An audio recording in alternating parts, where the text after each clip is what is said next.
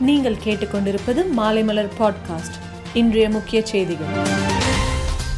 வருமுன் காப்போம் திட்ட முகாம். முதல்வர் ஸ்டாலின் தொடங்கி வைத்தார். சென்னையில் கோயம்பேடு அருகே அரசு பேருந்தில் இன்று திடீரென்று தீ விபத்து ஏற்பட்டது. நீட் விவகாரத்தில் திமுக தொடர்ந்து அரசியல் செய்கிறது என்ற அண்ணாமலை குற்றச்சாட்டு. ஆயிரத்தி தொள்ளாயிரத்தி தொண்ணூற்றி ஒன்று தொண்ணூத்தி ஆறில் அதிமுக ஆட்சியின் போது நடைபெற்ற ஊழல் வழக்கில் முன்னாள் அமைச்சர் இந்திரகுமாரி குற்றவாளி என தீர்ப்பு. ரூபாய் ஐநூறு கோடி மதிப்பிலான கோயில் ஆக்கிரமிப்பு இடம் மீட்கப்பட்டுள்ளது என அமைச்சர் சேகர்பாபு தகவல். உள்ளாட்சி தேர்தலில் பூத் ஸ்லிப் இல்லாதவர்களும் வாக்களிக்கலாம் என மாநில தேர்தல் ஆணையம் அறிவிப்பு.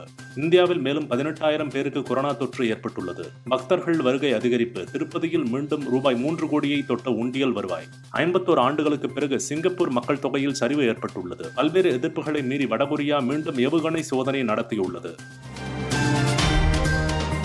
மேலும் செய்திகளுக்கு மாலைமலர் டாட் காமை பாருங்கள்.